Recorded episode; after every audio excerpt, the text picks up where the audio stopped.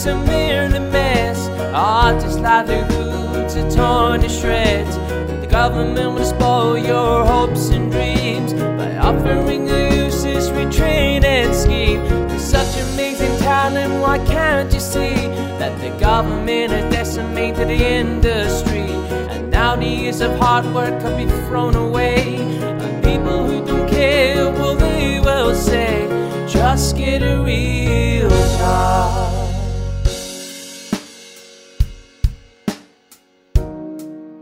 Hello, and welcome to Just Get a Real Job, the podcast where we speak to emerging creatives and creatives alike from across the creative industries. I am, of course, your host, Jamie McKinley, and we have another brilliant episode in store for you today. And joining us on the podcast this week is the incredibly talented Gemma Barnett. And Gemma is an actor, a spoken word artist, a writer. She does lots of amazing things, and I loved this conversation. It was really, really fun to record. And Gemma was just so insightful and so honest about her experiences in the industry so far. She just spoke with such passion, and you know, it was just a really, really enjoyable one to record. And I think you're going to get a lot out of it. I think you're really going to enjoy it. And Gemma also has her play coming out today, Agatha. It's out today, and that runs till the 5th of March at the Pleasance in London. As she says in the episode, because this is coming out quite last minute, the play may be sold out, but there probably is resale tickets available. So if you if you think this sounds good from today's episode and you're based in London or nearby, be sure to have a wee look and try and get a wee resale ticket because it sounds like a great show and it's always good to support the arts. And of course, you'll hear more about it in today's episode uh, with Gemma. But before get into that, I just wanted to mention a few things. And the first thing I want to sort of talk about quickly is, and I know a lot of people listen to this podcast for a form of escapism and, and entertainment and whatever. So I appreciate this is a difficult subject that people might not want to hear about because of, you know, and I'm aware people get anxious and there's a 24 hour news cycle in this country as it is. So if you don't really want to hear me talk about this, maybe skip forward about a minute. But I just wanted to quickly mention the horrible war that Russia is waging on the innocent people of Ukraine. Obviously, like many people, it's a very, very sad and harrowing thing to, to be reading about, and it's terrible, and it makes even recording things like this just not feel very important right now. But I just wanted to quickly mention that obviously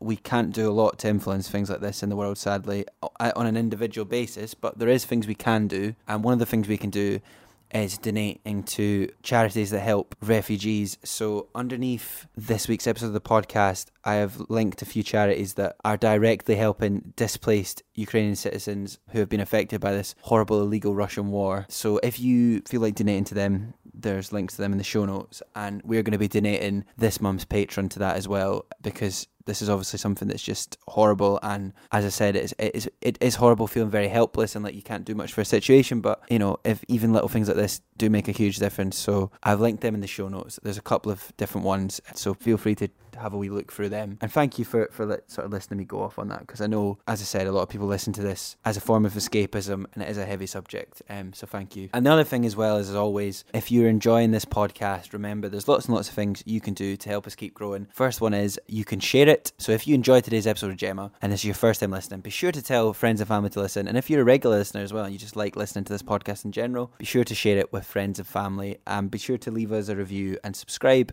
and all the usual stuff as well. But yeah, I think that's everything. So without much further ado, I hope you enjoy episode 69 of Just Get a Real Job with the wonderfully talented Gemma Barnett.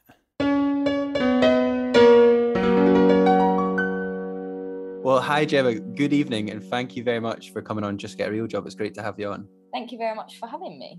So, Gemma, you are an actor, a writer, a spoken word artist. You do a lot of different things. So, you're going to be a perfect fit for this podcast. I'm sure there's plenty for us to talk about. Yeah, that's really nice to hear. I feel like I've stumbled into a lot of stuff, but I've been thinking a lot about that recently. And I, I think a lot of it is just kind of having the confidence to go for stuff in a way that I don't know. I feel like there's a lot of shame about even calling yourself an artist or a writer because there seems to be like a certain point that you have to hit before you can validate it, I guess. So it's interesting when people like label you all those things, and I still don't really see myself as it. But yeah, yeah, no, that's a, that's a very very common thing on this podcast because obviously this podcast is aimed at emerging creatives, whatever that even means. I feel like I've just sort of made it up to suit. I needed something. I feel like I will be emerging until I drop dead. You know what I mean? That this, the, you know, this is this podcast is for younger creatives and people who are maybe at the start of their careers, like myself, in this industry, which is very broad. And and I get that a lot. People are like, well, I don't really see myself as that, but it's you know. But then I think you know, there's not really a rule on it. If you know, you, you are an actor, you do spoken word, so therefore you technically are that, and that's you know totally valid. Yeah, I read a really good tweet recently. Actually, I've actually come off Twitter because I think it's hell. But I, uh, I read one, and this woman was talking about everything she'd learned turning. I think it was fifty or forty. I'm not sure. But one of the things she said was stop waiting for permission to do things, and I really, really loved that. She was like, if you want to write an article, just write an article, just write it and put it out there. And I think that is, I mean, I find the internet like questionable a lot of it, but I do think that has been something that I've really enjoyed, whether it's like writing a poem on your notes on your mm. phone and putting it on Instagram as I feel like that's a very easy thing to mock or parody. And there's still a part of me that cringes every single time I do it. But there is that thing of like,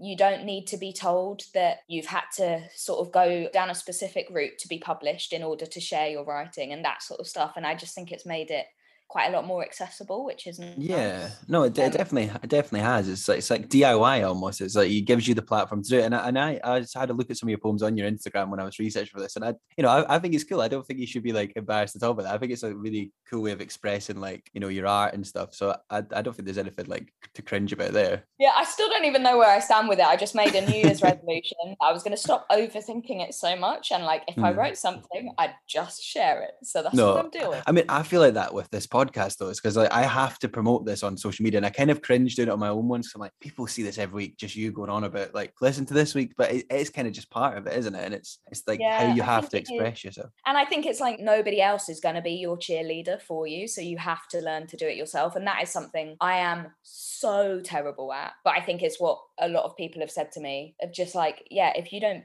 big up your own work or big up what you want to do, then nobody else is going to buy into it either. So no, yeah, it's like faking it. Just fake it till you make it, really, isn't it? Fake it when you make it as well. I think. Um, yeah, exactly. that's a great uh, way to kick off the podcast. But we'd sort of like to start the first question we ask on the podcast. So I'm going to get you to sort of cast your mind back a bit. But we like to ask like what our sort of guests' earliest creative memories are. So do you remember you first sort of were interested in you know whether it be poetry or acting or whatever sort of form it took at that young age? I've got a really silly story. I don't know if it's helpful at all for emerging artists, but I've got like a more serious one, which is kind of like my not earliest, but the kind of strongest memory I have about being in a theatre, which was we went on a school trip to see King Lear at the Roundhouse. And I remember, I just loved that play as well. And I remember there was the moment where King Lear's doing his massive speech, I mean, the one of many, and it all just started pouring, the stage started pouring with rain. And it was Greg Hicks playing King Lear, I think. And I just, I don't know what it was, maybe my own relationship with my own dad and seeing like a fragile man have a breakdown on stage but I was so emotional, and it had been my te- my drama teacher from secondary school that had taken us to see the show, and she's like a real kind of figure. I think that made me believe it was something that I could pursue, and yeah, that one definitely sticks in my brain. Seeing someone perform and get mm. such a like visceral emotional reaction from me, and I was like, oh, I really want to make people feel, and that was that's just always stuck in my brain. And then the other one, which is really silly. Are we allowed to swear? oh, oh, swear away. Uh, you're speaking to a Scot, like okay, of course. Okay. you know what I mean? I mean, okay. It's not. I mean, it's terrible, terrible swearing. But when I was in year seven, me and one of the boys in my class just decided to write a really dirty poem and I have no idea why. We just thought it was fun. We were in RE and it was really fucking boring. And the poem, like I can't even remember the whole thing, but we wrote it on a tiny piece of paper that we'd ripped out of a book and it was something like, oh, this is saying it out loud is just gonna is so bad. but it's like wait for your parents to go to bed, give your boyfriend lots of head and it was just so basic and so rude. And we thought we were the funniest people in the world. And the teacher found it and read it in front of the whole class. And that was the worst attention I ever got. Oh my god, Um, they read it out. That's class. they, well, they read it, they didn't read it out loud, but you Ah, saw okay. her face right, okay. drop as she was reading the language in front of the whole class. And I almost I, I shit myself. It was uh, quite scary. Uh, also, just a really weird thing to have to explain to your parents about why you got a detention. I didn't give them the full details. It was I hope they hopefully they don't listen to this then. probably not. Um, Uh, Yes, this is the first time they'll find out. They'll be very disappointed in me. just just get a real just get a real job exclusive there. well, sort of speaking about like to sort of continue on that, like another question we sort of follow that up with is about where people are from and how that has sort of influenced them as a creative. So, like, firstly, where are you from? Because as I was saying before we started the interview, I've, I've not had time to do enough research, so that would be good place to start. yeah, no, that is so fine. I am yeah, born and bred in North London. So I we kind of grew up in Southgate and then my parents split up and we moved further to kind of Enfield. So when I say that everyone's like, is that London? I'm like, yeah, it's London, but it is the kind of right right north, like the end of the Piccadilly line. But that's where I grew up. And I I don't know if it's had a I mean, I guess it has. I was kind of sent to a Saturday youth theatre school because my mum, I think, was really worried. I had very, very little self esteem and confidence and was incredibly shy. And so I think she suggested it as just something she thought would be good for m- my personality, maybe. but it was quite weird because I'd been a really, like, a really confident, outgoing, sociable. Like I got stuck in as a young child, and then I sort of had a I went through puberty, I think, but really young, and just totally went into myself. And so started this Saturday school, and that was in Southgate, and I think that was kind of my introduction to the arts. And then Amy Winehouse Mm. is a figure who she grew up very near me was also jewish went to the synagogue that my dad and brother and we were a part of. So she was like in real close proximity and obviously that bit old pursuing a sort of career in the arts. And as like a jewish girl from north london as well i i absolutely adored her but those are kind of where yeah my relationship to where i grew up and the arts kind of ends i guess No, that's, that's a very interesting answer. That that comes up a lot actually. People who are mostly with actors, weirdly, we'd had on the podcast, have said in their teenage years they were really shy, maybe, and then they ended up, you know, going to a club or something like that, and it really like made them quite sociable. And then when I'm speaking to them, I'm like, I can never believe that you were ever shy because you're, you know, very, you know, confident or whatever. So that that does come up quite a lot. Yeah. Yeah, it's interesting, isn't it? I feel like people do just lead very double lives in that there's a way that you can present yourself and then there's all of the other stuff.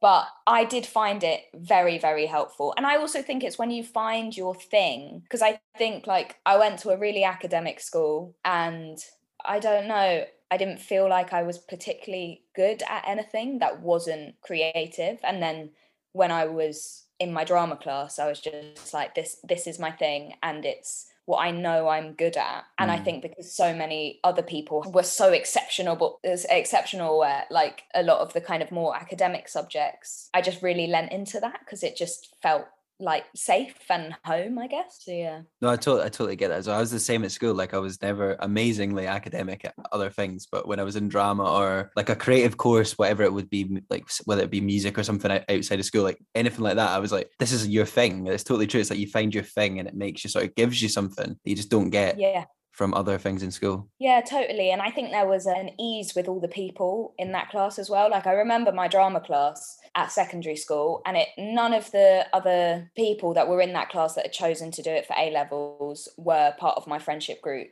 at all. We did not hang out outside of that drama class, but when we were in there, it was so much fun and just a really warm and safe space. And I I just found I found that really interesting how we just all bonded immediately almost. Yeah, Um, I'd, I'd never thought so that I've never thought about it before either. But I'm just thinking as well. When I did drama at school, like, I don't think I was friends with anyone outside that class when we were not in the class. But then in the Yeah. class, it was all yeah. That I'd never thought about that. That's so true though. Sorry, just you know when you have like a, a, a you remember something you'd not thought about for years. Like I just had that Yeah, experience right there. I think so much of it for me was that you got taken. Well, me and my friends from school are still like this, but you got taken the piss out of relentlessly. And there's something about being in a drama class where, like, obviously that humor is still there and you can rip the shit out of each other, that's fine. But there was also a level of it never felt like at anyone's expense do you know what i mean so i think that's why that it did feel like i think yeah just the word is safe you just felt mm. safe it's almost like you can be vu- yeah it's almost like you can be, vulnerable. vulnerable. yeah exactly in a way in a way that you can never be as a teenager around most exactly. you just get rinsed like well this before i sort of go on to sort of talk about like your earlier career like when you decided you were going to pursue acting and things like that as a career and things i just have a question as well which is like about your favorite word from north london. So do you have a favorite word from sort of area you're from or a phrase that you really like from that area? Oh this is the hard one because i feel like so especially me and my friends from uni have so many phrases or words that we say and it just doesn't make sense. But i mean like don't be a flop that was said a lot don't flop or we to be honest i shouldn't say this to a scot but like me and my friends always say i can I do it? I just can I do it. Um and I am actually my dad is Scottish. My dad's from Glasgow, oh, so so that you you can't hate me too much. No, um, no, no. But yeah, I but yeah, I don't know where it's come from. I can I do it? Yeah, that's all I can think of. Let me let me get back to you on that one. I'll think of. I mean, like, I mean, to be fair, if your dad's from Glasgow, I probably don't even sound that Scottish because I feel like anyone from the east coast of Scotland, we if a Glaswegian meets is like, you're not even really Scottish. So fair enough. I love that you said that though. That's class. I'd never heard of an English person saying that. So fair. I don't know why it like trickles into every single conversation we have. That's good represent. Another thing I've noticed that we all say recently is like interesting. Like everything is kind of interesting is like a full stop. So we'll be in conversation and maybe we'll be having like a really kind of heavy conversation about the someone will just round it off with interesting, interesting. And I think, I don't know, there's a way, I think people do it as a way of like lightening what you've just been sp- speaking about. Mm. But basically, phrases come and go very frequently and sometimes when i'm writing i have to remind myself that nobody else actually ever says that so just because my friend does doesn't necessarily mean it works in dialogue yeah i i say the word interesting on the podcast all the time so that's good so uh, i mean if i do it now i feel like we're both going to notice it but i feel like i'm always like that's really interesting yeah that's really in-. just something you just say it's like the natural way of moving yeah, totally. it's also just quite nice. It, I, would like to think that at least one thing I say in this whole session will be interesting. I'm sure it already has, but you know what I mean? I, I'm very sincere. when I say it, I, I mean it. Like, should I mean it? But you sort of touched on uni there. But I just sort of wondered after, like, after you left school and stuff, what were your sort of next steps? Did you go to pursue acting? Did you go to drama school or anything like that? Or like, what was the sort of? Yeah, so I went to uni first and did drama, and a lot of the kind of modules we were able to take up were in playwriting as well. So my dissertation was writing a play. And I went to UEA in Norwich, which I loved. And like, yeah, I loved my time there.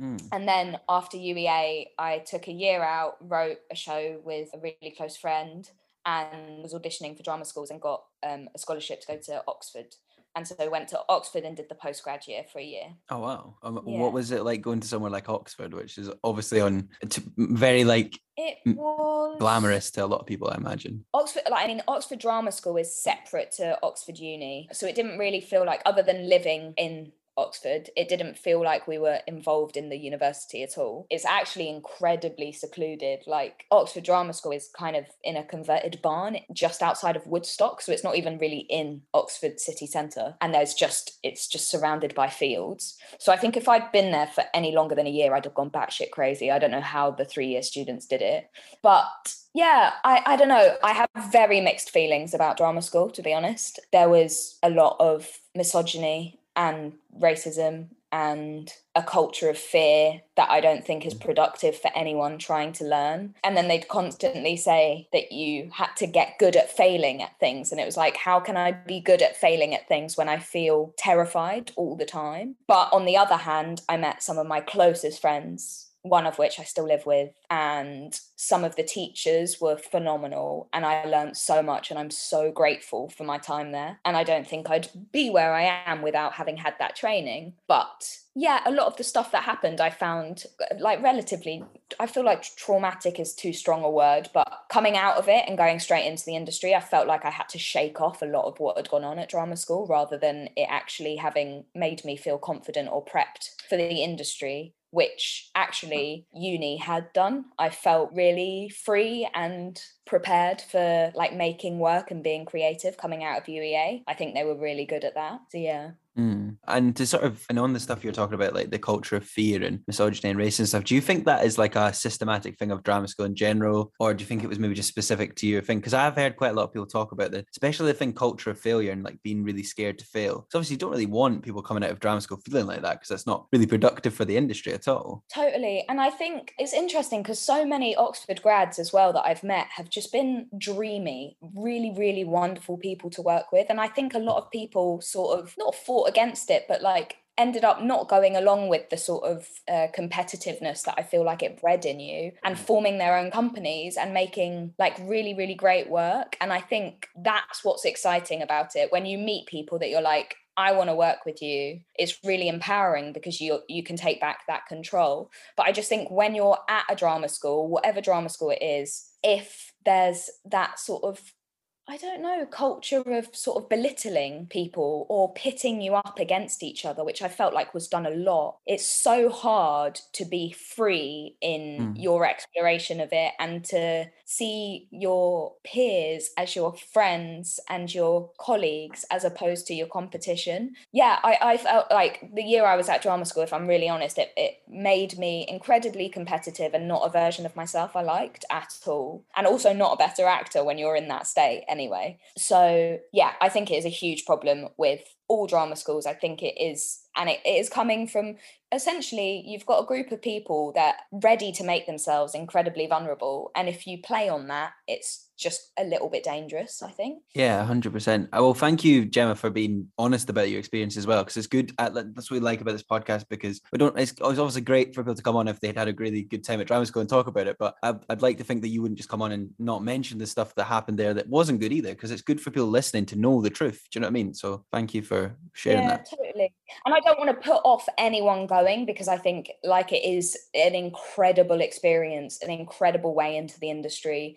And from what I've heard, is getting much better. Yeah, there's just lots of stuff that needs to be sorted. Mm. Well, the, the sort of competitive thing you're talking about, because I work in TV, so that's slightly different part of the industry, but the similarities. And when I was at film school and stuff, there was that a little bit of that as well, where like felt like you had to be in competition with other people for jobs and stuff. And I've never mm. ever adopted that because I mean, this whole podcast is about me, you know, an art, making a community for people in the arts and to give them knowledge and stuff. But even with my friends and networks, like you don't get successful by doing that. Like, you know, the jobs and the success you get is you celebrate other people's success. I think it just it makes you feel better as a person, but I think it also gets you ahead further because you know people want to work with you if you're nice. Like I never get That's this. It. Yeah, I've come across it like people have said this so much recently, and I could not agree more. Like the rooms I've been in where not necessarily the best actor in the world, but just someone that is mm-hmm. lovely and up for it and really easy to work with, I would get them back in a heartbeat if I ever had that position of power. Mm. Do you know what I mean? And I think that is, I mean, I've been thinking about this recently so much going into kind of work with the NHS and seeing all of that stuff happening. When you're making entertainment, you're making shows, you're being creative, like it really is fun and joyful and playful. And there's just no room for ego in it, I don't think. And the minute you can smell that on someone, you just won't want to work with them again. So it's just pointless. Yeah, 100%. And talking about the NHS, obviously, I want, before we sort of go on to talk about Agatha, the play and stuff that's coming out next week, I just wanted to talk, talk to you about your poem, your spoken word poem you did about working for the NHS because you won an award for it and it is an amazing poem. So I don't know if you want to just sort of talk about how that came about and like your experiences maybe working for the NHS and how you ended up writing that poem as well. Yeah, yeah. I've been thinking a lot about like if I were to give advice to people and stuff. That poem was quite silly I wrote it in about like two hours post one of my work days. And it was because I'd seen this competition had come up and I was like, oh, I don't feel like receptionists have a good reputation. at all. And I'd seen just how hard they'd all worked with no kind of a break really throughout the pandemic and just wanted to essentially pay tribute to some of the new friends I'd made in this job and entered it and ended up winning. And it was very, very surprised because like I, some of my other poetry i feel is more accomplished than that but I think that there was maybe there was something in it and it and it won. And I think like that's what I've been thinking about a lot is just kind of putting yourself out there with things that you wouldn't expect. And a lot of the time we find these kind of excuses for not putting stuff out there because like whether you're scared of it or I don't know you have an idea but you don't think it's good enough whatever it is if you see an application where it's like oh have you got a seed of something? We're interested or do you want to enter a poem? or like anything like that. I just think think sometimes it's best to just go for it because all of the times that I have just gone for it, those have been the kind of few things that have ended up sort of landing and then going on to do more things. But yeah, the NHS job has been really eye opening and has actually given me, I think, a much healthier perspective on like art and my career and ambition. And there is a version of my life, I think, that in a few years' time maybe just retrains and goes into nursing or something like that. I say that now, I don't think I'll do it, but I'm getting like happier with that sort of idea because, uh, yeah, in all honesty, I don't think I've ever felt as creative as I have being in that job and just meeting so many different people and seeing people at like real high stakes in life, mm. I guess. Yeah, it sounds so wanky and very very cliche but i've never been in a building where i've seen so much like poetry in human life. Um i sound like a twat, not at all not at all. I'm not laughing at you like that. I was laughing at what you said before. No it's it's lovely actually. That's really nice. Yeah you just see like i don't know love and connection and care in a way that is just really yeah stripped back and very raw and i think gives me all the feelings mate. I, I, to, I totally get you. I, before i worked in as a script editor and tv and stuff i worked i was a carer for nearly five years with like disabled adults and like it's a totally different world to the one i work in. And to sort of go back to what we were talking about five minutes ago with like the competitiveness stuff like obviously i love making tv and working in it but it's not it doesn't matter. If a show doesn't get made at the end of the day no one's died. It doesn't really matter. Whereas like what I was doing before, that's like real life. That's like, and sometimes when you see people with egos in TV or, or film or whatever art form, you're like, this is not even real life, really. Like, you should, it doesn't matter. And like, you know, what you're talking about, that's real. So mm. I think it's good to have that perspective as an artist, 100%. Totally. And I think it's like, you can take the work really seriously and you can believe in the importance of telling stories and i really really do but at the end of the day you're right like it you're making art that people will enjoy or they won't enjoy and it's not really the end of the world if they don't. And i think that has actually been something that's been really helpful for me because i get very bad anxiety about how i'm perceived or, or how my work is perceived or whatever. And i think it's been uh, or like throughout the rehearsal process of the show i'm doing at the minute it's been really helpful to just go do you know what? We're putting on a play and we're going to entertain people and if they come for an hour and are entertained and have had a laugh or have had a cry, I've done my job. And other than that, I don't need to prove anything to anyone. And I think, yeah, just working in healthcare really, really helps those realizations. no, 100%. Have you watched any of This Is Going to Hurt yet? Have you seen the, the series of it? Yeah, I've just finished the first episode and it's brilliant. It's so good, isn't it? I've got I've got the finale to watch after. I'm going to watch after this interview, but it's such a good series. And again, just what we're talking about, it's just like it really captures like well, I imagine it captures what the NHS is like. It's insane, but what what a show! Yeah, it's really good, and I yeah, it I feel like it captures a lot of the nuance and how horrendous some of the patients can be, but ultimately the care that is happening, and essentially what happens to a system that is built to support and care for people and you don't fund it properly. I think like that is the most important story to tell at the minute after everything we've been through. 100%, yeah. No, 100%. Hello, it's JB here. You may have heard this advert several times before, but if not, this is basically just me taking a minute to remind you guys that if you're enjoying the podcast, there are a number of things you can do to help us keep growing. Now, as many of you might be aware, the podcasting landscape is incredibly saturated. And I mean, there's lots of podcasts. We all love podcasts. But it's very difficult for independent podcasts like us to sometimes break through and to be noticed. So, doing things like sharing us on social media, word of mouth, and just telling friends and family to listen, or even leaving us a little five star review on places like Apple Podcasts and Google Podcasts go so far in helping us to keep growing. Me and Elliot adore this podcast. We love making this podcast. So, if you're able to help in any way by doing something like that, we'd be incredibly grateful. Not just for our podcast, but if you love any independent podcast, please try and give them a wee share or give them a review because it, it goes so far. Another thing you can do if you enjoy the podcast as well, and we appreciate that this is a very difficult time, but if you're enjoying this podcast and you want to help us, you can donate as little or as much as you like to our Patreon page, and you can do that by going to patreon.com slash justgetarealjob or you can click the link in the show notes. Anything you can afford, we are very grateful for. Thank you for your continued support, and I hope you enjoy the rest of today's episode. No, but I well, I very much enjoyed like the sort of NHS chat we're having there because it is very important. But of course, it would be bad of me to have you on without talking about Agatha, which is out next week. It, well, it's out today. The, the day this episode is going out, it's out now. So today is opening day when people are hearing this, which is really exciting. Yes, it will be opening night, which is terrifying. But yeah, I'm very yeah, I'm really looking forward to putting it in front of an audience. I have no idea how it's going to go, but I think we've made quite an interesting piece that's a bit different about something that I think just should be spoken about a little bit more. And yet it's just got it's full of incredible music from our composer.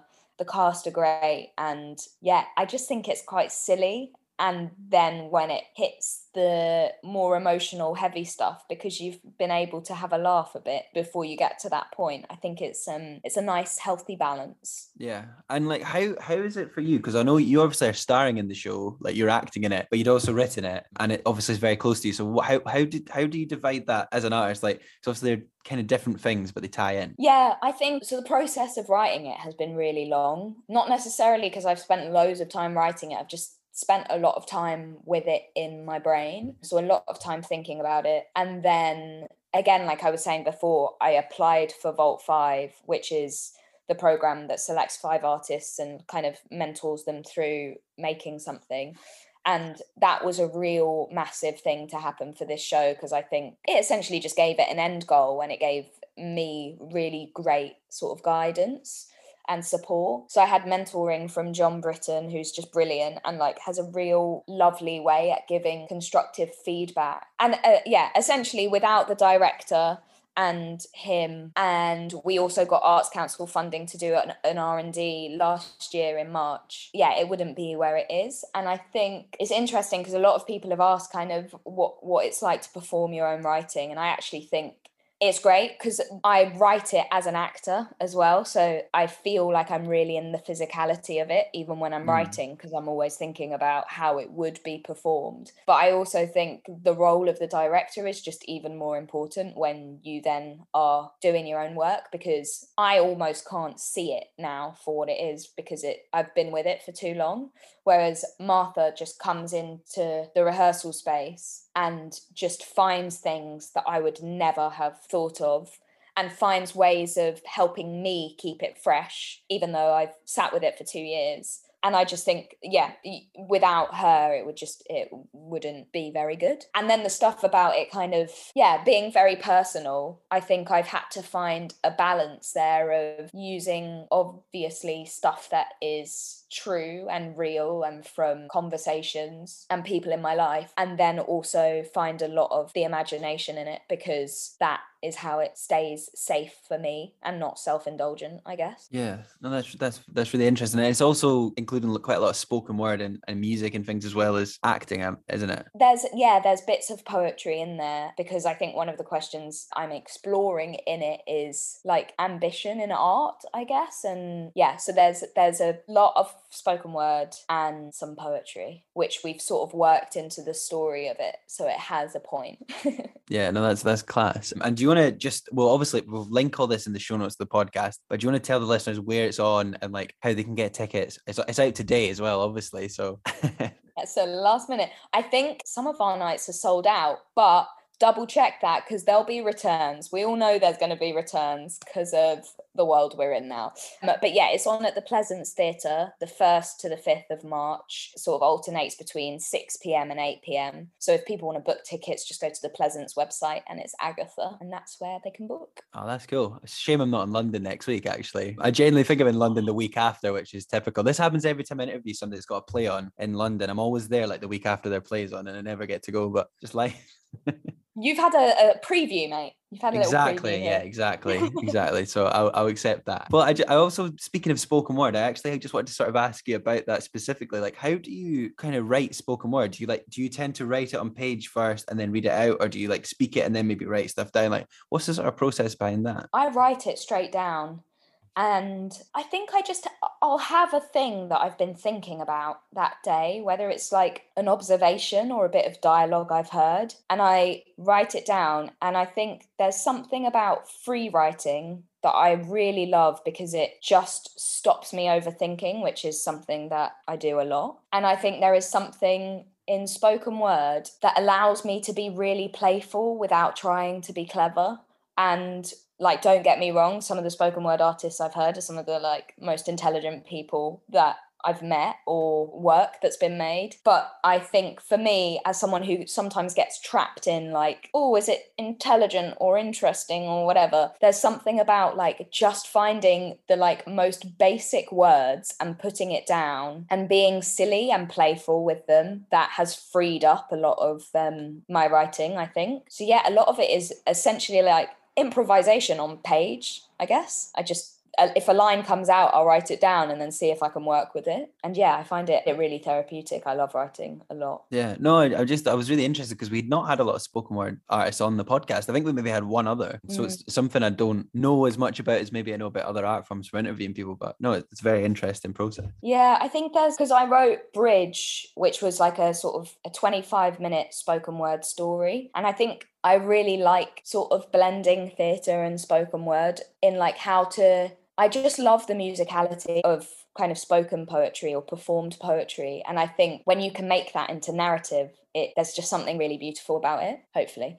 And yeah, it's just a form that I think you can play with and be experimental with. And I don't know, a lot of theatre I found quite judgmental and or like theatre groups or people in theatre I found quite like judgmental or very critical and and that's all like necessary and and worthwhile. But there has been something about the groups of people I've met with spoken word that or just poetry whatever you want to call it that feel really open and friendly and I think again it's what we were talking about right at the beginning of there being a space where people are sharing like very intimate truths or like vulnerability or whatever and a safe space kind of has to be created for you to do that. And it has just meant that I've found like even the organizations that support those poets and stuff I found them really really like lovely. Yeah. No that's really interesting. See now I'm saying that because we talked about that earlier when I say the word interesting I'm like you just said interest. Oh, no. but it is it, it generally is. It's, re- it's really interesting to me. Well I've, I've got some sort of final questions which I'll start to wrap things up with but before that I usually do the thing on the podcast where I sort of ask some quick fire questions. So these are a bit like less well I don't know why I'm ironically I'm explaining a, what a quick fire question is. Not very quick is it? Oh god I'm scared. Ah, oh it's cool. The, well the first one is like sort of who are sort of your biggest influences as an artist? Oh god, these are always the questions that just totally go through me, and I yeah. Oh, Amy Winehouse is so cliche to say, isn't it? Not really. She, I mean, she is a she is an icon. To be fair, I I she's an icon. I love her lyrics. Kae Tempest, a very basic thing to say, but they're so good. They are so good.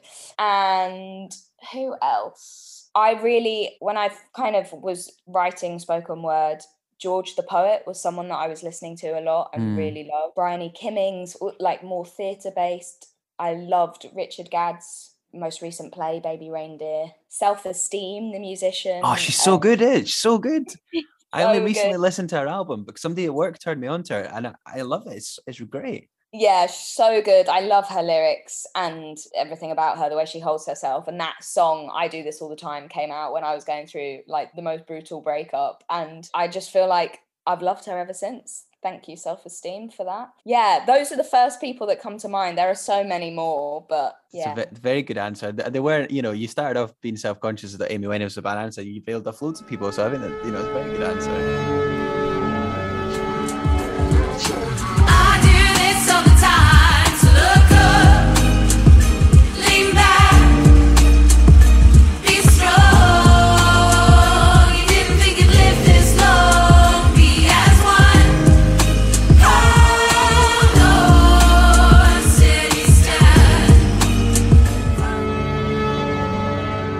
The, next of the quickfire ones. So, as an actor, if you could play anyone from history that's alive or dead or whatever, who would you sort of like to play? So, it could be like a historic figure or just anyone that you maybe admire that you think would be cool to play. I don't really have an answer for this, but what I would love, you know, the marvelous Mrs. Maisel. Yeah, it's very good, isn't it? It's a great show. Yeah, I've only seen the first season. I- Very good. Yeah, that's like a famous Jewish comedian from history. It would be lovely if a, a Jewish person could play her because I don't think that actress is Jewish.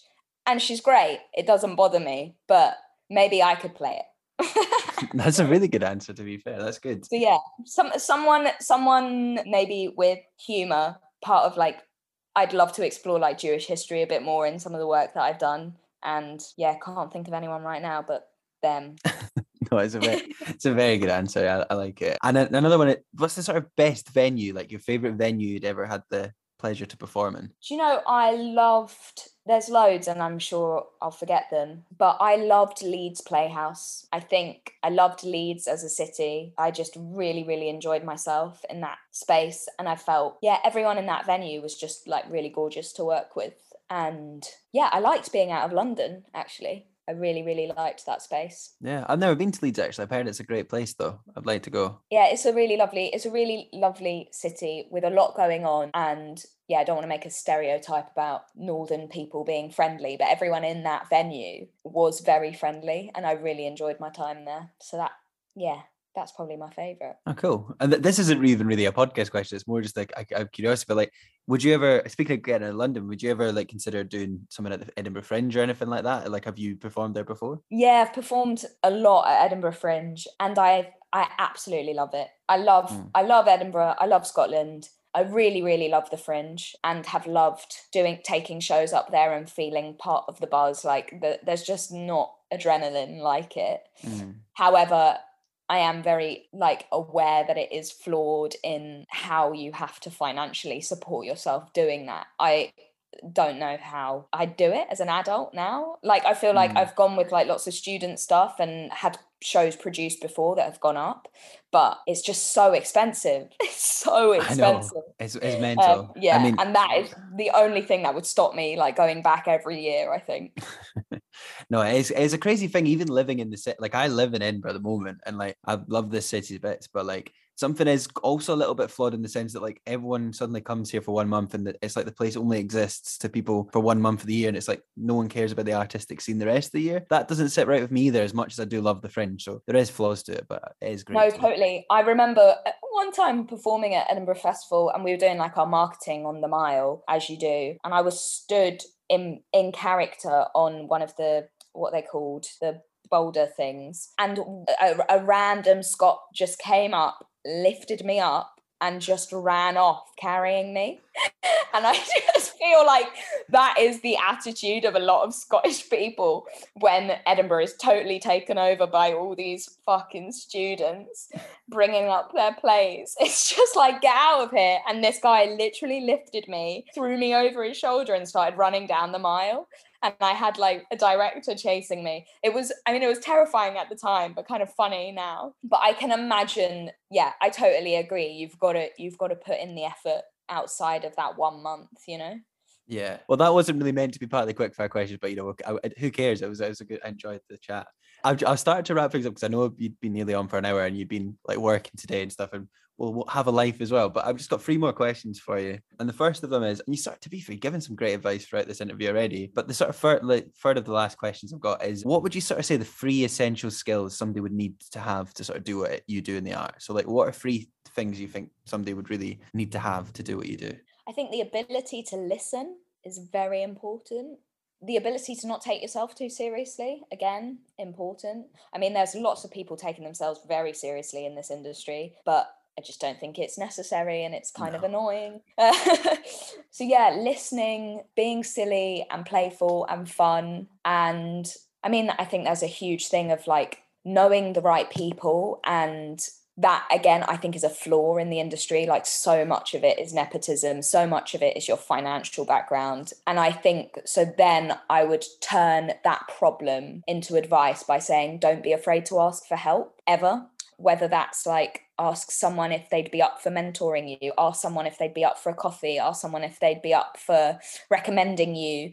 I just think i really do believe if you don't ask you don't get and sometimes i think we're made to feel so scared of asking for help and you can't do it on your own and that's okay. There's no shame in that. So yeah. No that, that's very true particularly the last one as well like uh, no that's a really important thing to bring up and like i think sometimes people do feel like the sort of stigma attached that they can't maybe be like i'm struggling or whatever and i think it's so important in this industry which can be very very stressful and have a lot of pressure that you you can you can ask for help. It's absolutely normal to as well. Totally and it's that thing of like if you don't know how to produce or write an arts council application ask someone who does and uh, like more often than not they'll be willing to sit down and go through it with you. And like i would not have got funding for my shows without friends that have helped in those sort of situations. So yeah i just think it yeah it's really important not to feel like you have to be a soldier and do it all on your own. 100%. 100%. Just get a real job.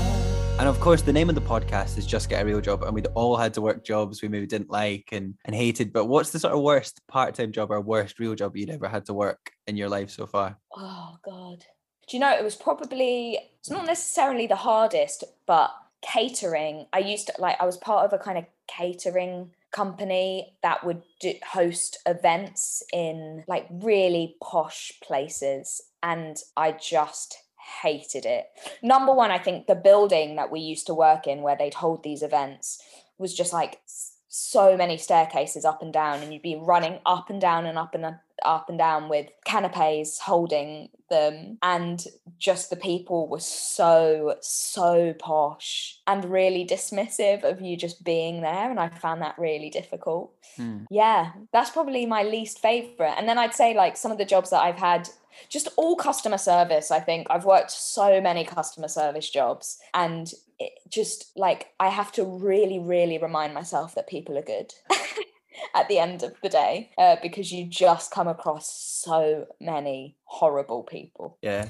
And that, yeah, that would be it. I mean, fair, absolutely fair. I mean, customer service jobs always tend to be the most popular answer to this question, but like it's a good question to ask because so many people in this industry have to be working jobs they maybe don't love and particularly like. And I think this question just cheers people up listening because like other people have done it too, and you know they're still they're still making art too. So you know it's a good one to ask. Yeah, I really like we were saying before. I think that I think that there is really really no shame in having other jobs because you get again it sounds so basic and and cliche but you do get inspiration from them. Like you can't not everyone is an actor and not everyone is a writer and not everyone are in is in these kind of arty circles. And I think it gives you real perspective getting outside of those jobs and just coming into contact with more people uh, is always, always, always a good thing for art and work, I think. I've never really, really, for longer than a year, I think I kind of had one year where I was just acting straight for a year and that was able to support me. But other than that, I've always had another job and I don't regret any of them. So yeah. Yeah. No, hundred percent, hundred percent. Well, I have one more question for you. And to be fair, like I feel like every answer you give it's been like really insightful and quite well thought out and full of advice. But sort of I like the guest to sort of end on like summing up their what their advice would be to anyone that wants to work and doing what they do. But like I feel like you've just given so much, but like I don't know if you can, but if you could summarize kind of what you'd said and what your takeaway message would be to anyone listening, just in general, but particularly like maybe who want to be a spoken word artist or an actor or a writer, etc. I think find your people. Like find your people that make you feel I keep saying safe, but I just think it's the right word but find your people that whose work you respect whose advice and feedback you respect and who make you feel safe Again, that bloody word. But I just think without those people, it's really hard to know if you're on the right path or if you want to be doing what you're doing. And there's real practical advice to give for like, if you want to get into spoken word, look for the organizations that are really like helping support those kind of artists. And there's competitions like BBC Words First which is what I did and organizations like Apples and Snakes who are who are amazing organizations that support emerging kind of poets and stuff the Roundhouse. But I think through finding those things and through finding your people and your team you find the work you want to make and the people that you want to work with as well because nobody wants to work with someone they don't like i don't think. No 100% and just to also say like i think the word safe is a, is a great word to use because as a creative person if you can't feel safe then you're not going to make very good stuff. So you know totally I think... you're just yeah you're worried about stuff that isn't important i think about how you're coming across if it's embarrassing all of that stuff just needs to go out the window. Yeah no 100% gemma thank you so much for chatting to today i've loved this conversation and I, am not i'm not just saying that you've been a great guest and it has been really insightful so thank you for chatting to me on a tuesday evening at seven o'clock. I very much appreciate your time. No thank you so much for having me. It's been really fun and great questions got me thinking so thank you. Pleasure well, there you go. That was my conversation with Gemma. Thank you again to her for her time. I honestly really, really loved that conversation. I thought what she had to say was really, really interesting and insightful. Be sure to go and check for resale tickets for Agatha as well. Like I said at the start, that's out today. Best of luck to Gemma and the team with that as well. Hope it goes really well, really well. And I'm sad to be missing it. And as always, as well, if you're enjoying this podcast, if you're enjoying listening to Just Get a Real Job, be sure to support us in a number of ways, either by sharing us on social media, telling friends and family to listen, rating us and subscribing to us, and donating to our Patreon page as well. And as I said at the start of the podcast as well, this week I've linked some charities that are supporting displaced Ukrainians from the war that Russia is waging on them. So be sure to go and support those causes as well. But anyway, that's all we got time for this week. I'll be back again next Tuesday with another episode of Just Get a Real Job. But until then, wherever you are in the world, I hope you're well and goodbye for now. Just get a real